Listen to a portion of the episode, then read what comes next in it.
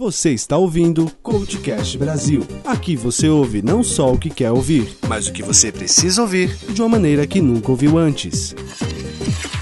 Hoje, diretamente da Angola, Paulinho Siqueira. O que, que, é isso? Isso é viagem de alguém que fumou uma coisa mais poderosa, um cogumelo bom, ou uma maconha, alguma coisa assim, ou quem usa muito tabaco no nariz. E Sive Mikael. Se ele faz um truque à base de ciência, simplesmente porque os outros distraiu algumas pessoas e conseguiu aldrabar ou mentir, ludibriar né, algumas pessoas, isso aí é, é truque, ele é um ilusionista, né? Agora, no Coachcast Brasil.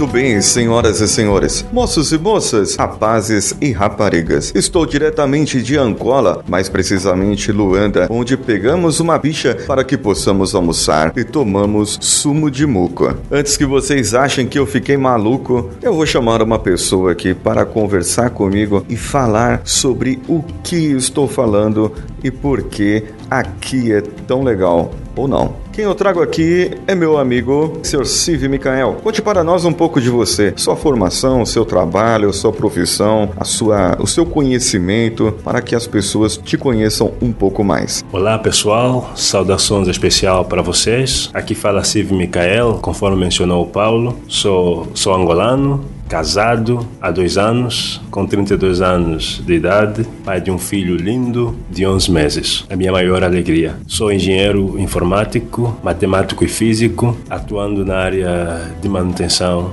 mecânica, analista de informação e já agora também facilitador de, de RCM, manutenção baseada em confiabilidade. No Brasil, algumas pessoas estão curiosas com Angola. Eu gostaria que começássemos pela geografia. Quais os países que fazem fronteira com o céu? Em relação à separação de cidades, como que é feito? Chama cidade, município, província? Como que é essa explicação? E quais são as melhores cidades aqui de Angola, na sua opinião? Conte um pouco para nós a história de Angola, pelo que vocês passaram, pelo que vocês enfrentam e como enfrentam. Como que você enxerga isso? Angola, oficialmente conhecida como República de Angola, é um país africano situado abaixo da linha do Equador, tem como país vizinho a República Democrática do Congo, a República do Congo, a República da Zâmbia, a República da Namíbia e a oeste o Oceano Atlântico. Em relação à divisão da, das cidades, a hierarquia é por província, ou seja, está o país, depois vem a província, abaixo da província vem os municípios, abaixo dos municípios vêm as comunas e abaixo das comunas vêm os bairros para algumas regiões, as regiões urbanas e as aldeias para, para outras regiões. Em relação às cidades de, de Angola, nós temos Luanda como sendo a maior cidade, alberga a maior parte da população de Angola. Temos a cidade de Benguela, que é uma cidade linda pela sua praia. Temos a cidade do, do Ambo, que já foi considerada como sendo a segunda Lisboa durante a época colonial. Temos a cidade do Lubito, também uma cidade linda e com muita praia também. Entre as cidades que acabei de citar, a cidade de Luanda é a, é a cidade mais, mais quente. Já as outras cidades têm um clima mais, mais, mais fresco. Angola, assim como muitos países do mundo, foram colonizados durante alguns anos. Angola foi colonizado aproximadamente durante cinco séculos pelos portugueses, os portugueses chegaram em Angola em 1482 e obtivemos a independência no ano de 1975. Aproximadamente cinco séculos sobre debaixo do, do, do jugo colonial português. Depois da independência, o tempo a seguir de Angola foi, foi um tempo de guerra, guerra civil, entre os partidos que lutaram pela independência. E a guerra civil terminou no ano de 2002, depois de acordos de paz entre o governo do MPLA e, e, a, e, o partido da, e o partido da UNITA, na época, como sendo um grupo armado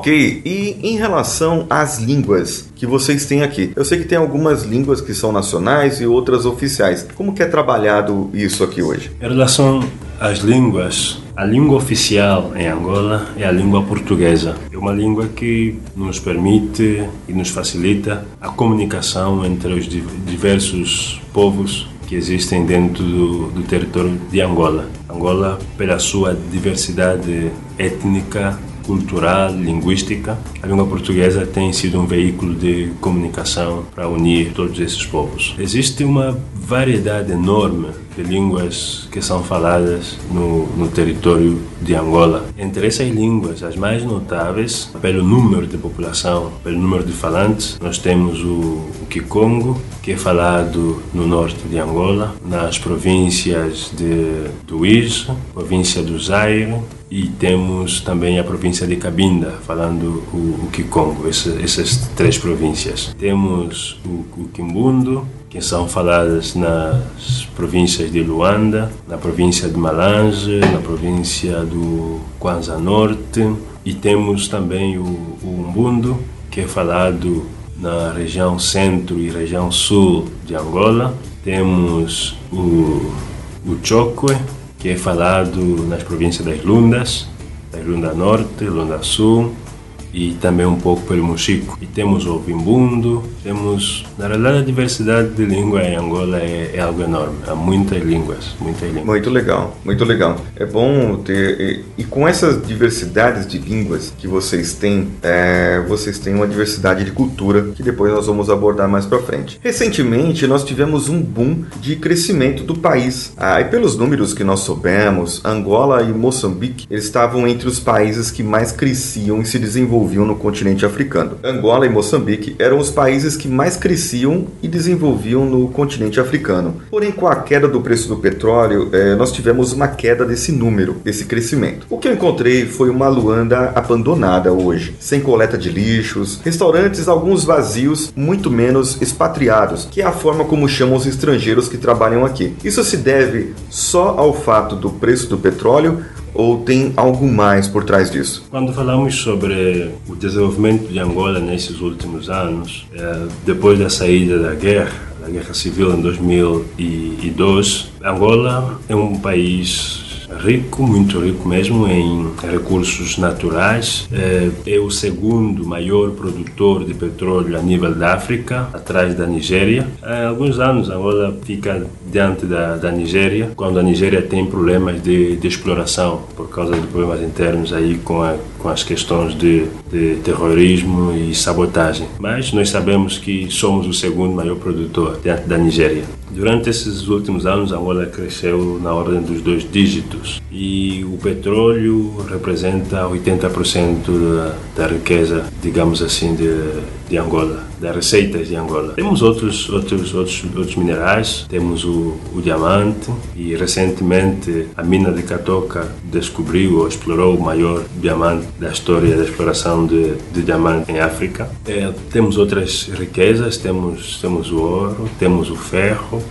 temos é, em, em, minerais somos ricos, temos muito, muito, muitas riquezas e a nossa terra é fértil para a agricultura. Angola está situada numa região tropical, mas Angola tem um clima não muito típico da região por causa da corrente fria de Benguela, que chega também até o Brasil. Temos eh, temos a zona desértica no sul de Angola, um pouco, aí na província do Namibe, e temos o, o centro do país quase como uma zona de relevo. O nosso clima, o nosso solo é fértil para, e acreditamos nós, segundo os estudos e segundo as evidências, para todo tipo de agricultura. Mas infelizmente ao longo desses anos, os nossos olhos estavam virados simplesmente para o petróleo, porque é fácil, digamos assim, a gente não tem que esperar anos para, para explorar. Não investimos na agricultura e outros setores que poderiam ter nos ajudado. Só para termos ideia, nós que temos uma grande extensão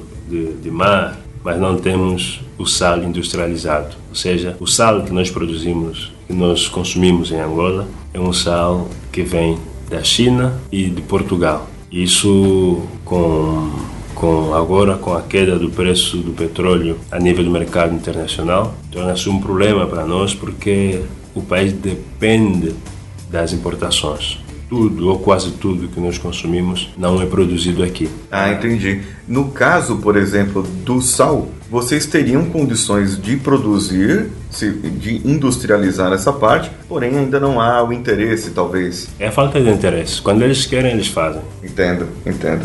Isso aí, talvez nós tenhamos o mesmo problema no Brasil.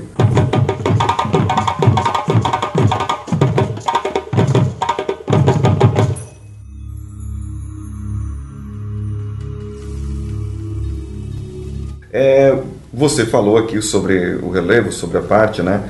É, do, do, do, trabalho. Muitos expatriados trabalhavam nessa área do petróleo, não é? E por isso que eles acabaram embora. Tinha, e, agora o que eu fiquei é, assim admirado é uma quantidade boa de chineses que tem aqui, né? Vocês têm aqui um intercâmbio com a China. Como que é isso aqui? É um polo chinês na África? Ou eles estão dominando o mundo, no caso? Uh, nós encontramos, o nosso governo encontrou a China como sendo um parceiro estratégico, se assim podemos dizer. A China emprestou para Angola uma soma de dinheiro incrível que ao longo dos anos, uh, o FMI e os outros parceiros que nós tivemos não, não puderam nos ajudar. Para dizer que, uh, em termos, digamos assim, uh, de estruturas, em termos de, se assim podemos considerar desenvolvimento, o empréstimo que nós tivemos da China, ou a cooperação, não digo do empréstimo simplesmente, a cooperação entre Angola e China, impulsionou de uma maneira muito grande o, o, o crescimento, digamos assim, do, de, de Angola, principalmente no setor da, da habitação e também na, na, na, comunicação entre as províncias. Estamos a falar das estradas, das estradas, a construção, digamos assim, de novas estradas. De novas estradas. Entendi, entendi.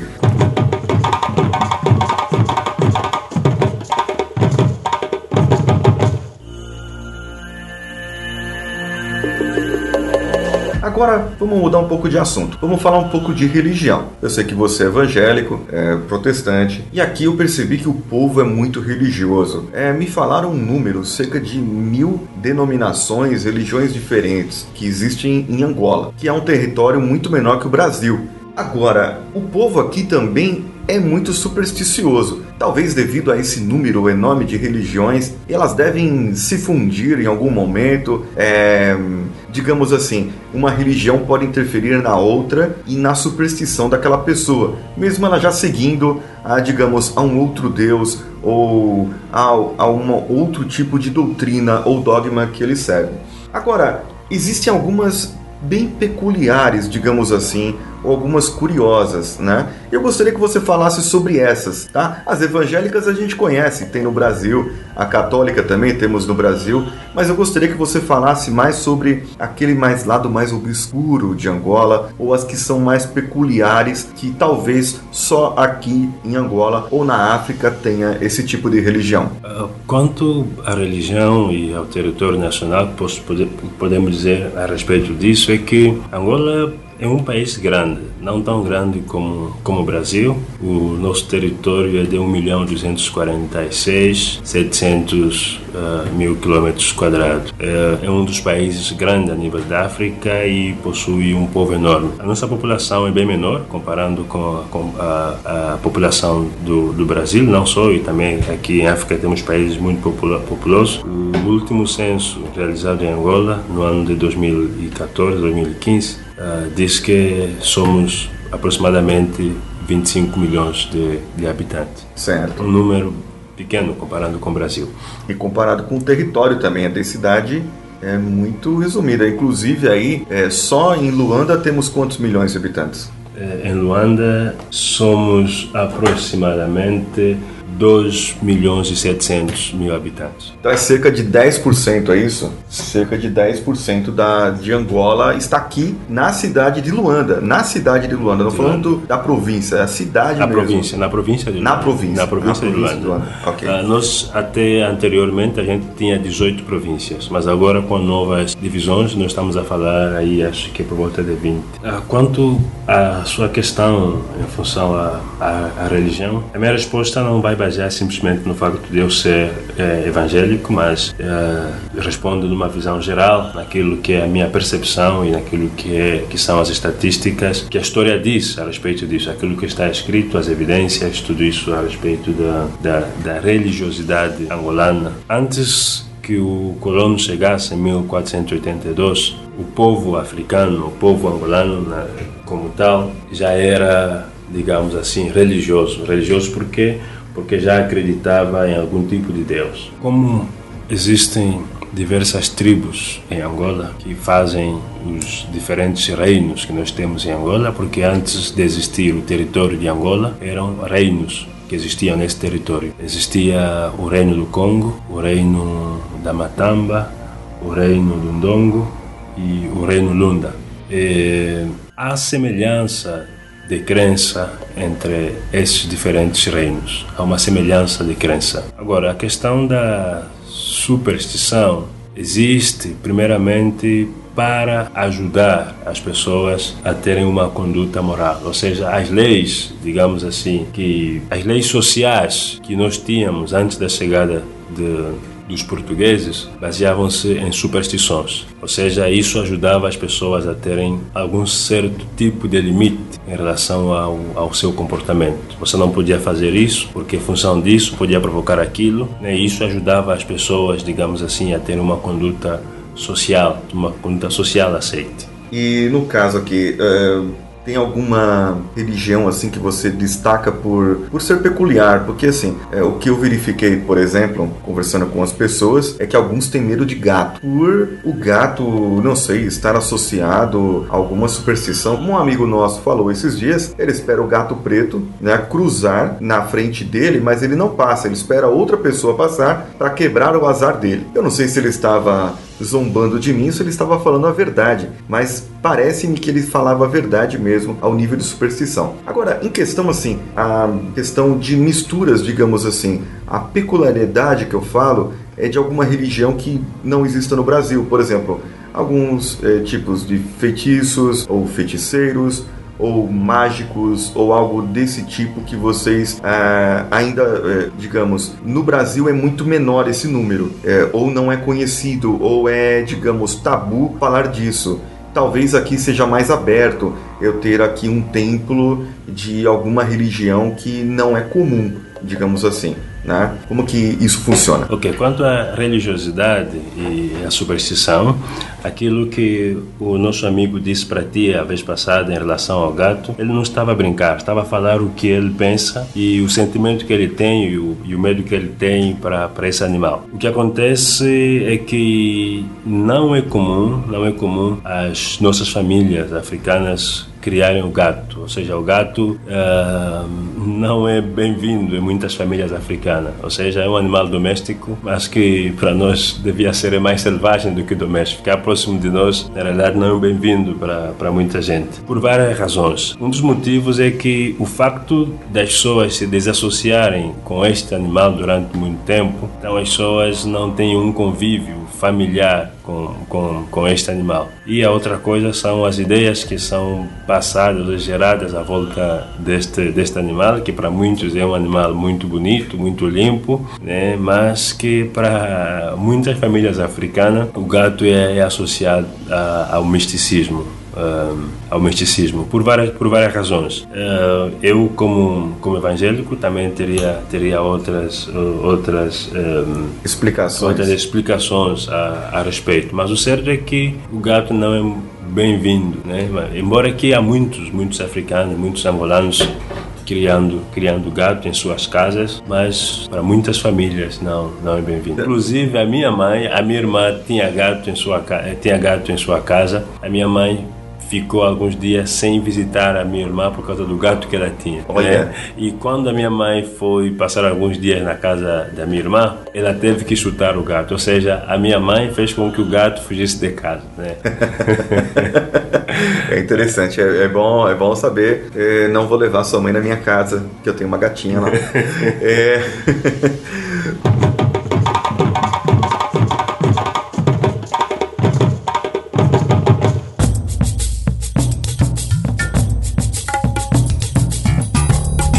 Mas o que acontece? É...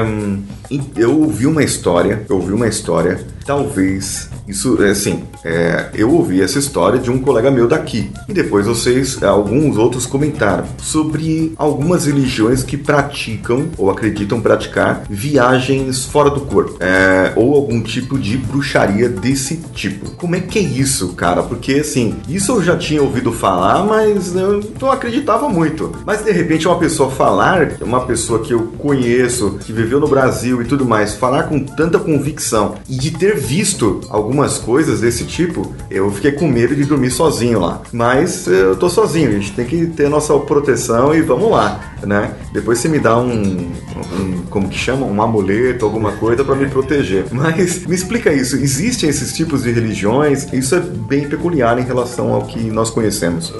Na realidade, as religiões acabam aparecendo para curar certos males, né? Não não para provocar ou para promover alguma, algumas práticas.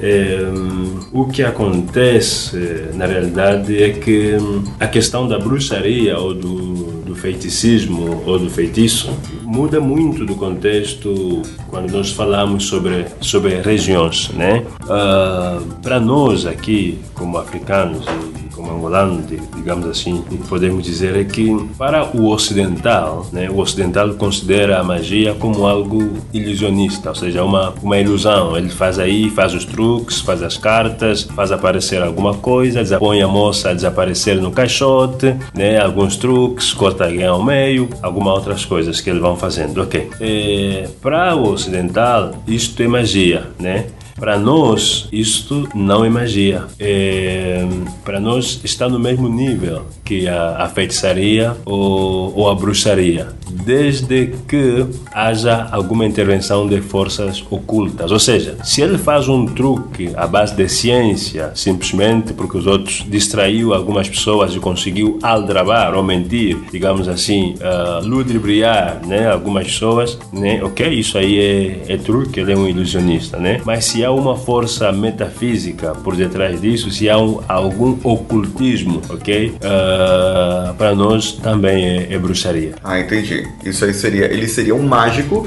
para vocês. Vocês considerariam um mágico se ele usasse forças ocultas. E se ele não usar forças ocultas, ele é um ilusionista, uma pessoa aí que usa truques. Isso, Entendeu? isso. Ilusionista. O ilusionista é alguém que usa simplesmente truques, sem, sem mágica. Quando há mágica no, no meio de tudo isso, para nós é um bruxo como os outros bruxos que existem. Ah, entendi. É, você viu bem que ele falou, como os outros bruxos que existem. Então, sim, existem bruxos. Nós comentamos aqui sobre aquelas viagens fora do corpo. O que, que é isso? Isso é viagem de alguém que fumou uma coisa mais poderosa, um cogumelo bom, ou uma maconha, alguma coisa assim, ou quem usa muito tabaco no nariz. O que, que é isso? É da religião e isso acontece? Conforme mencionei aquela hora, que, que essas práticas não são da religião são promovidas pela religião. As religiões aparecem uh, para dar soluções a, a, esses fenômenos sociais. Né? Uh, há um professor universitário, uh, reitor da Universidade da Província do Luís, professor de Sal, de Sengomoca Sebastião. Ele escreveu em seu livro intitulado Psicanálise Africana, uma reflexão dos mundos profundos. Aí o professor fala sobre esses temas, sobre a bruxaria, a feitiçaria. Um, ele, ele, na realidade, ele acaba acusando a, a sociedade intelectual angolana pela omissão desses fenômenos, fenômenos sociais na qual todo mundo é influenciado. Ou seja, todas as famílias angolanas, de uma forma ou de outra, são influenciadas né, sobre, sobre esses temas da bruxaria, a feitiçaria. Alguns negam a existência dessa, desse fenômeno, outros não querem saber sobre esse fenômeno, mas a realidade é que existe e está patente na vida de todos nós de uma forma direta ou indireta. A questão da, da feitiçaria, o que estamos a, a falar aqui agora, segundo aquilo que a gente sabe, é, as pessoas têm a capacidade, ou seja, acabam tendo a capacidade de saírem dos seus corpos físicos e fazerem viagens eh, em qualquer parte, digamos, do, do mundo, onde, onde quer que ele, que, que ele queira, ir. queira, ir. E ele vai, faz ações, uh, é como se ele tivesse uma vida dupla né? como se ele tivesse uma, uma vida dupla. Isso tem, tem acontecido, nós temos evidências através de pessoas que contam, pessoas que tinham essa prática e que, graças a Deus, alguns foram libertos, né? E que alguns, alguns não foram libertos porque querem continuar, né? Certo. Mas que é uma vida muito dura, muito difícil porque acabam prejudicando muita gente através de seus sacrifícios de sangue, digamos assim. Ah, porque para isso, para a pessoa fazer essa projeção astral, digamos assim, do espiritual, ela precisa do sacrifício de sangue. Mas é de sangue humano? Como que é?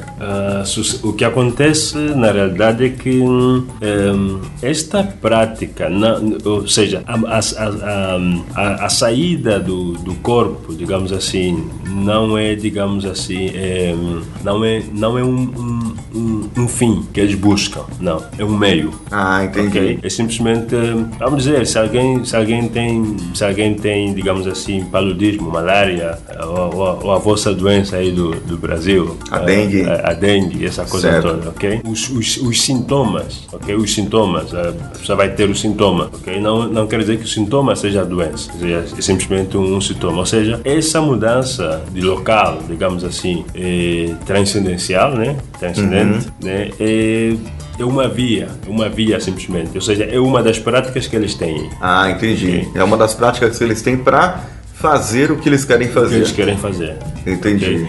Ah, isso acaba sendo uma uma eh, isso seria como uma infectação, ou seja, eh, na realidade a fei- o o feitiço que a gente está mencionando aqui agora, que estamos a falar, é como se o camarada fosse infectado, ok? Fosse infectado. Ah, entendi. E há uma força espiritual dentro dele que toma controle dele, ou seja, ele muda de, de, de naturalidade, se assim podemos dizer. Certo, Yeah, certo. ehm, É algo, algo assim. É, é, talvez de- gente deveria, se fôssemos discutir isso, é, falar um pouco mais. Temos outros amigos que têm um podcast sobre religião, e aí seria mais interessante aprofundar esse assunto. Mas é, isso é realmente peculiar, porque acredito que muitos dos nossos ouvintes nunca ouviram falar disso. que mais teria? É, O que acontece que nós temos visto em noticiários sobre o ocultismo, digamos assim, no Ocidente, né? Nós vimos eh, pessoas que utilizam caveira, né? A questão do canibalismo, se calhar, né? A questão de, de eventos, digamos assim, onde envolva, ah, digamos assim, tirar a vida de alguém, matar alguém, tudo isso. O que acontece é que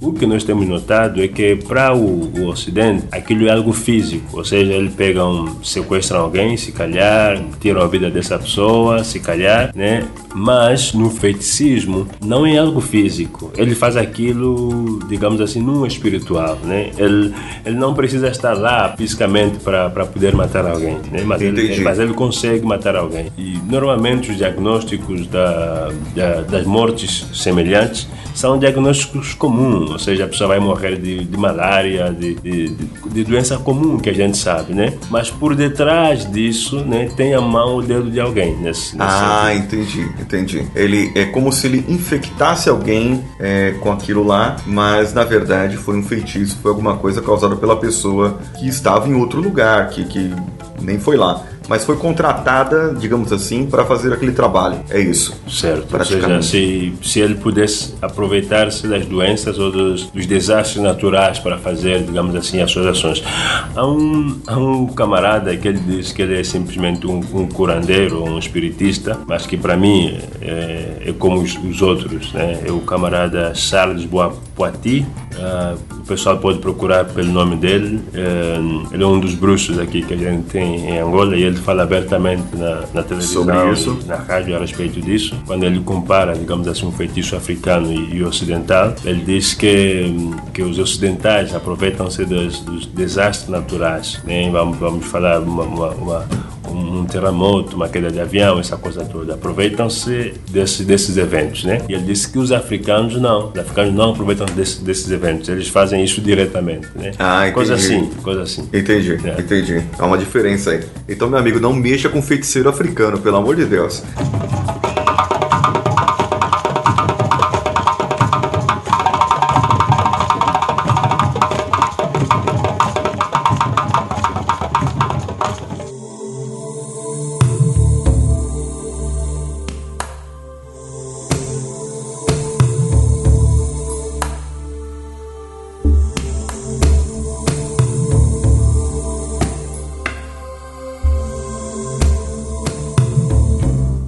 Mas então me diga uma coisa: existe mais alguma outra religião, mais alguma outra coisa que você destaque daqui de vocês?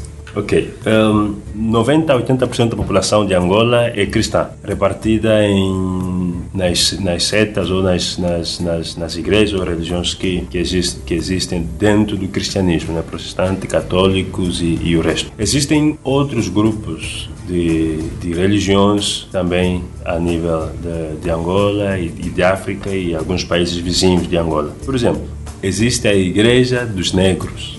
Olha isso. A Igreja dos Negros, eles professam a fé em Cristo, mas um Cristo negro, ou seja, um Cristo africano. Um Cristo africano. E para essa gente né, que professam essa religião, eles um, se abstêm, ou seja, rejeitam tudo que seja ocidental, exceto a roupa que eles usam. Exceto a roupa.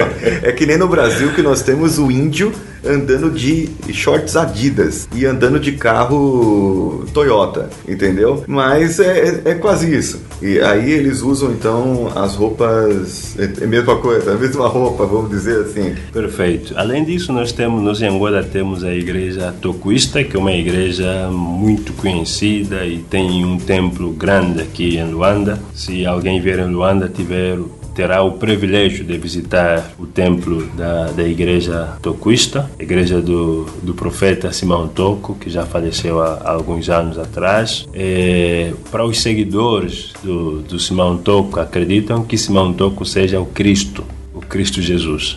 É, entendi. A, outra coisa é que depois de alguns anos surgiu no meio dessa igreja um camarada que foi como um reconciliador entre eles e ele declarou que o espírito do Simão Toco, que é o Cristo deles, estava sobre ele, ou seja, que ele era uma reencarnação do profeta deles, que, que para eles é, é, o Cristo. Entendi. E ele entendi. tem um monte, monte, monte de, de, seguidores. É uma vertente assim como espiritista. Ah, entendi. Eu vi, eu passei na frente assim, né, passeando pela cidade, eu passei na frente desse templo e realmente é enorme. Até eu fiquei perguntando é, sobre, o meu colega falou que o pai dele tinha sido dessa doutrina, tinha seguido essa doutrina é, quando nasceu, quando é bem antigo isso aqui né, Angola. Eu gostaria de saber assim, eu, eu vi algumas histórias sobre é, alguns rituais, talvez tradicionais, alguma coisa assim. Por exemplo, um funeral de três dias, onde o pessoal não chora, o pessoal eles festejam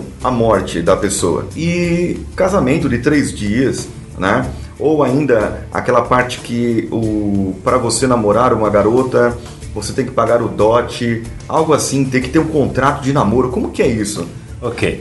Um, tudo isso é a base, digamos, da diversidade cu cultural que existe dentro, dentro de Angola. Sucede que o povo africano é um povo muito, muito, muito, uh, diríamos, social, né? Social, ou seja, porque ele não vive sozinho, ou seja, ele vive na sociedade e em sociedade, né? Nas aldeias, os vizinhos têm o mesmo nível que, que o familiar de sangue, né? Então, é, as nossas famílias são famílias extensas, né? E quando alguém perde um membro da família, então a sociedade toda, o bairro todo, a aldeia toda, vem, digamos assim, se compadecer né, da pessoa que, que perdeu o seu familiar. O que quer dizer que ninguém vai à lavra, todo mundo estará aí te acompanhando, digamos assim, chorando contigo, né, durante esses dias que, que, que houver, digamos assim, o, o luto. Né?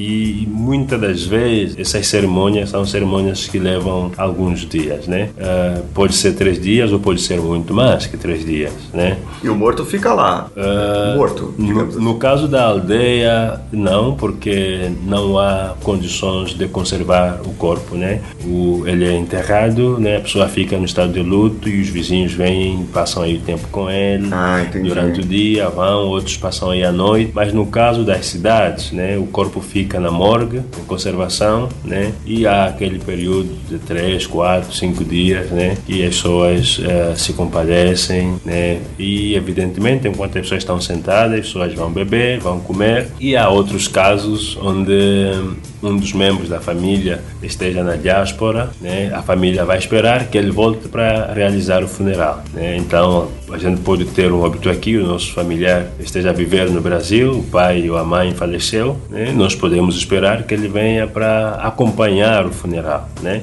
Ah, Se houver entendi. uma indisponibilidade dele de aparecer, aí a gente realiza o funeral, né? Mas isso acontece para os membros da família direta, né? nesse caso, certo. o filho, o pai, a mãe, então há, há essa questão. Ah, para nós, a gente não tem o hábito de enterrar logo que alguém morre. Né? É necessário que as pessoas sentem, falem por que, que ele morreu, em que circunstâncias que ele morreu, uh, deixou alguma dívida. No caso de deixar alguma dívida, os familiares pagam. Ah, Ou seja, sim. se ele morrer e deixou dívidas, os seus irmãos, a sua família vão pagar a dívida do morto. Uhum. Mesmo se ele se matar por causa das dívidas. Teria sido melhor o povo se reunir antes e pagar antes né, a dívida dele. Na, na, na realidade, não é comum as pessoas atentarem a sua própria vida, ok? Para o povo africano, o povo africano é muito conservador, nós não pensamos muito em nós, pensamos mais na sociedade, de tal modo ah, que, que você não tem o direito de expulsar a tua mulher de casa, né?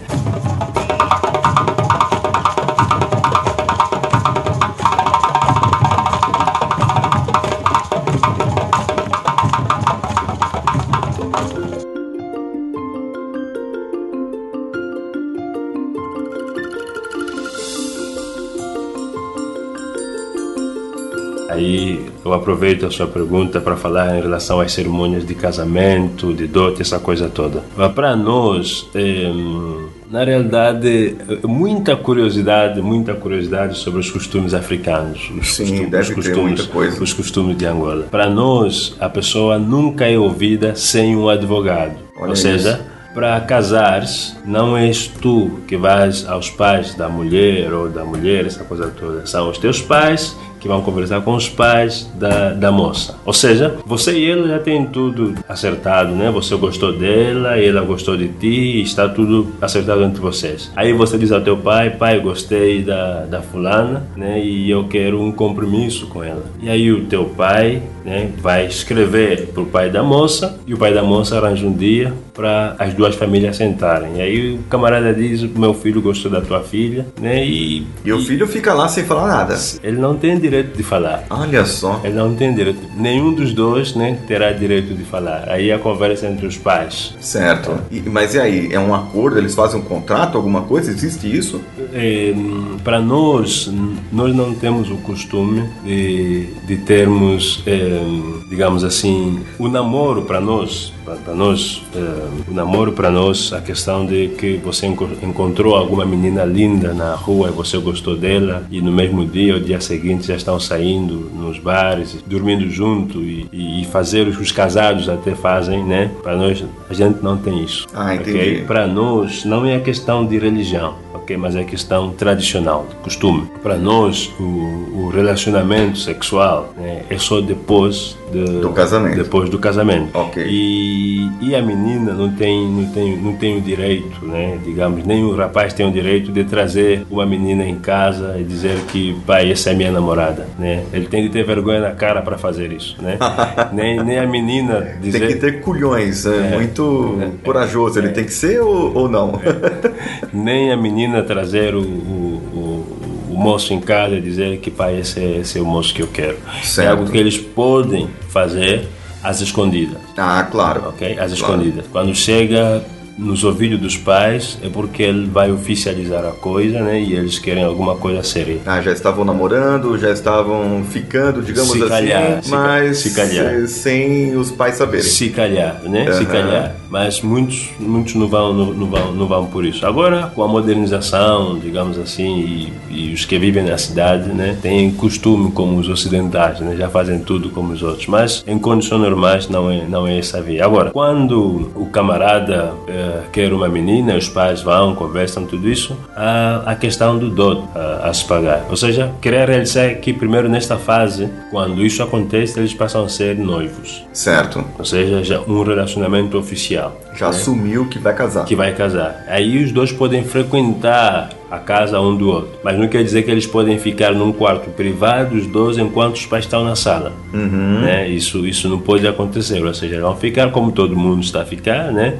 Não há, não há isso de ficar em lugares íntimos, assim, como, como quarto, essa coisa toda, não. Isso não pode acontecer. Agora, para o casamento, aí nós temos a questão do dote, né? Que, que o homem tem de pagar o dote para receber a sua mulher. E que é uma lista enorme de exigências que, que o homem deve, deve fazer.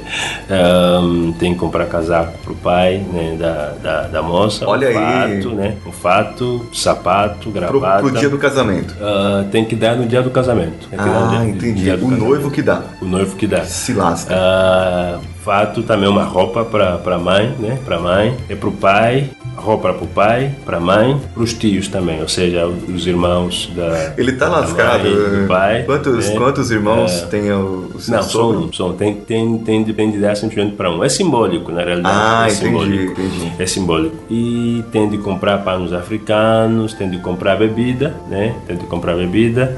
Há uma, há uma série, digamos, de, de coisas que ele tem, tem É uma lista grande mesmo. Grande, muito grande. E, e o pai da noiva não faz nada, ele só fica no bem bom ali. Não, na realidade o pai da noiva acaba gastando eh, uma multidão de gente, porque não virá só o pai do miúdo, o pai do moço e seus familiares, né? E, e os seus familiares mais próximos. Virá Entendi. uma família largada. Você pode ter, pode receber em tua casa como 30 pessoas, 50 pessoas. Ok, isso é o que se faz agora com essas, digamos assim, com, com o dinamismo cultural, né? Eh, tem de dar whisky, tem que comprar uma garrafa de whisky, vinho, ah, mas antigamente era mais ah, era algo mais simples, né? O que acontece? Qual é qual é a mensagem disso? Ou seja, qual é o, o que é que nós aprendemos nisso tudo? É que eh, os pais só davam às suas filhas quando tinham provas de que o camarada que quer a minha filha é um homem, é alguém capaz para sustentar a minha filha, ou seja, ele é um caçador, ele é alguém que quando vai à caça traz animal,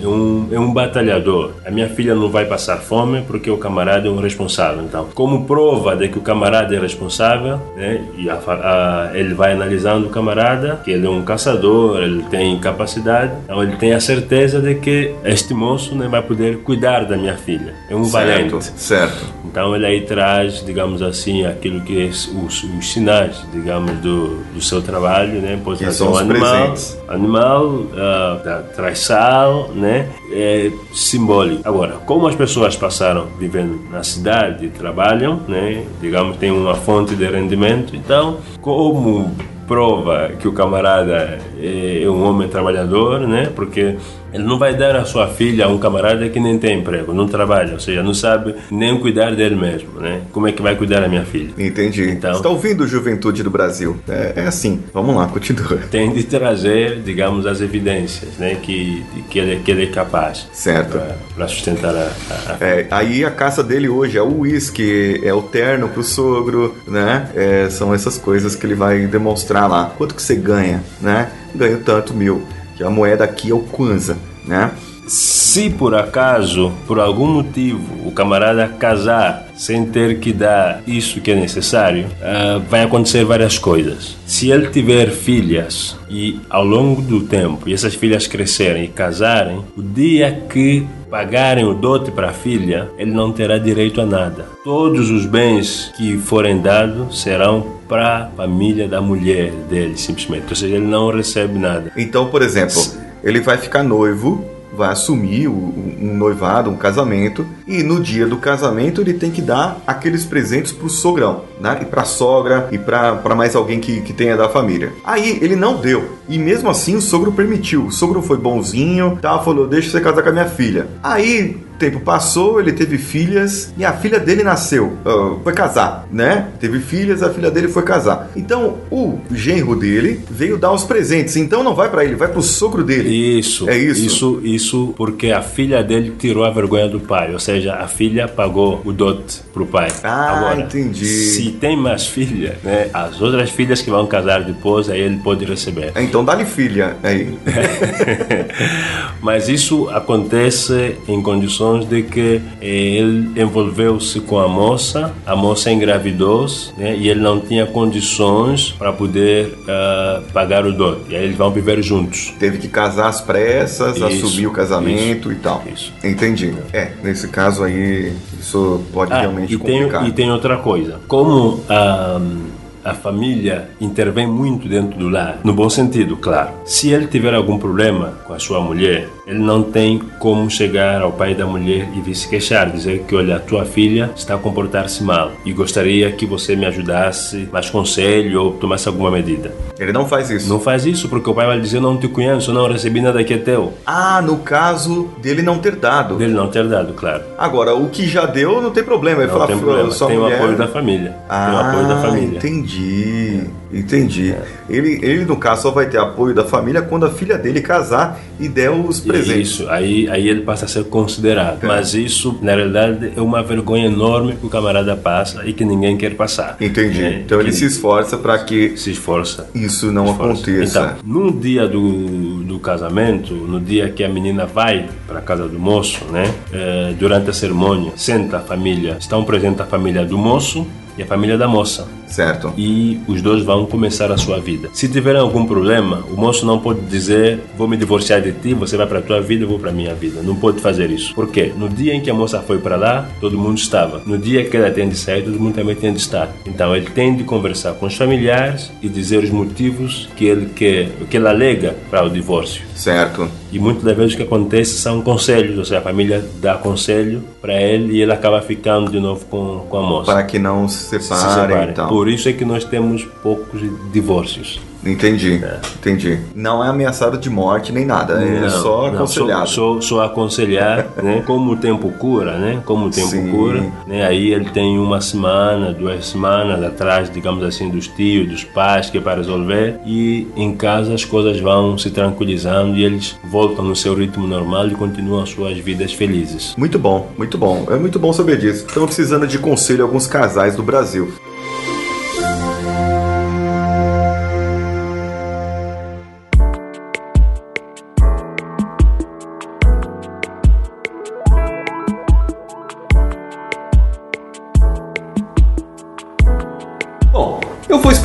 Aqui a minha entrada. Bicha aqui é a forma como as pessoas se referem a uma fila. Ou seja, eu vou jantar num restaurante e tem aquela fila de pessoas. Eles falam que vão pegar a bicha, ou que vão entrar na bicha. É isso mesmo, não é? Mucua é o fruto de uma árvore aqui conhecida como embodeiro. Muitas outras pessoas podem conhecer como o baobá. É um símbolo aqui de Angola por causa dos seus frutos grandes e bastante frutos, que significa as famílias grandes aqui da região. E sumo é como eu disse, é o suco, na verdade. Nós chamamos de suco, eles chamam de sumo, né? Aqui em Angola no, na língua deles. Aqui, o nosso português de Portugal, um pouco diferente do nosso. E a mucua é o fruto dessa árvore. Um suco muito gostoso, por sinal. Rapariga, ele não é muito usado por aqui, né? Mas é mais usado em Portugal, é isso? Eu chamar uma moça de rapariga? É, é, na- nos últimos dias não é muito usado, mas é, é, é frequente, ou seja, não está fora do vocabulário é, Normal. mas não é, não, é, não é muito usado. Não é muito usado. Porém, em Portugal, o pessoal já comenta mais, fala mais das raparigas.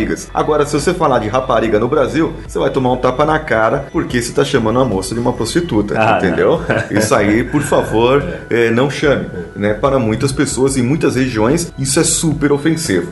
Passando ao final aqui do nosso programa especial Angola, eu vou comentar sobre uma notícia que eu achei, na verdade nós aqui, nós dois comentaremos sobre essa notícia. Tem uma revista aqui que ela foi recém-lançada, chama Revista Aposta. Ela é virada para motivação, empreendedorismo e sociedade e para os jovens aqui. Ela foi oficialmente lançada no município aqui de Viana, na província de Luanda. É o autor, a pessoa que, que produziu essa revista é o Mac Mateus, é, lá do site da Ongoma News. Depois eu vou deixar o link para vocês pesquisarem. Qual que é o lance dessa revista? Ele quer que a população se una culturalmente. E como aqui nós vimos na nossa entrevista que eles têm várias línguas diferentes, ele vai lançar a revista em Kikongo, Umbundo e Kimbundo, que são talvez as línguas mais faladas aqui no país. E aí, o que, que você me diz dessa revista? Essa revista ela fala para os jovens, é, ela é voltada para os jovens angolanos que têm uma visão de esperança hoje e precisa, pois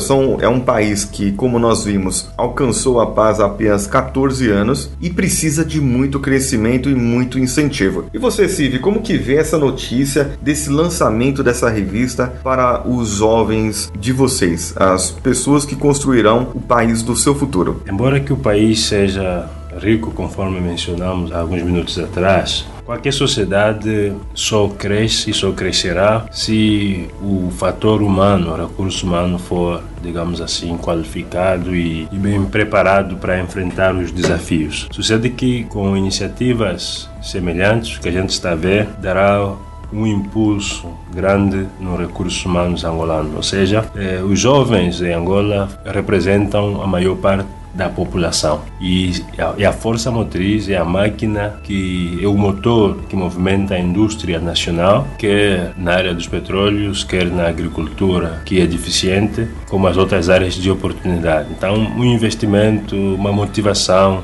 para esse setor será sempre benéfico, tanto a curto como a longo prazo. Muito bom. Ainda diz que a revista ela vai ter um valor revertido para, para comunidades, para projetos é, sociais. Então, o pessoal que puder divulgar e falar sobre essa revista, isso vai ser muito legal e vai beneficiar a muita gente, além de trazer a informação para os jovens. É, a respeito desse tema, como eles mencionam que vão poder lançar a revista em, em línguas nacionais, estamos a falar do Kimundo, Kikongo, Umbundo. Uh, isso quer dizer que possivelmente o alvo, o público-alvo será, será bem maior. Ah, entendi. Eles vão conseguir atingir mais pessoas com isso, então. Com certeza. Na realidade, a, a, língua, a língua em si traz consigo uma certa espiritualidade. Se a pessoa vai poder ler na sua língua que ele melhor domina, acredito que a mensagem pode chegar da melhor forma. Ah, entendi. Compreendi. Isso é muito bom. Muito legal isso aí, muito interessante. E você, trouxe aqui mais uma notícia para nós, Siv? Sim, há uma notícia que eu tirei aqui rapidamente no,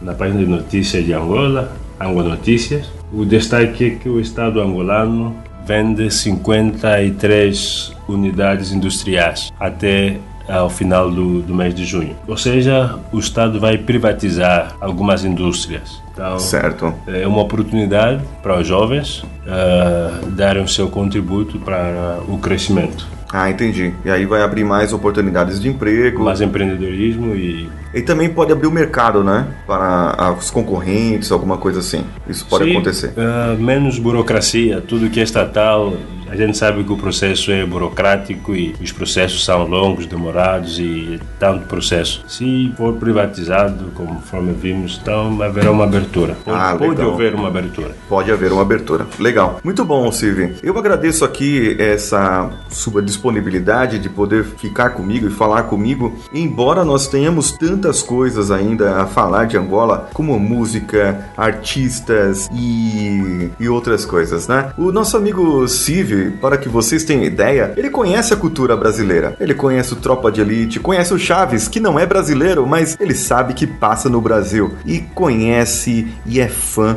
do Sargento Farrur, aquela figura na internet que, pelos seus vídeos, é, ele gosta das ideias, das ideias protecionistas e gosta que o Farrur ele fala a verdade. E isso é o interessante aqui. Nós conhecemos uma pessoa sincera que gosta de falar a verdade, doa quem doer, viu? É, isso é muito bom nas pessoas. É, talvez isso é, faça parte da cultura deles, não sei, mas vamos saber mais para frente. Prometo que nós voltaremos com um outro episódio e falaremos falaremos então dos artistas e da música e de outras coisas, televisão aqui de Angola e como eles são influenciados pela mídia de fora também.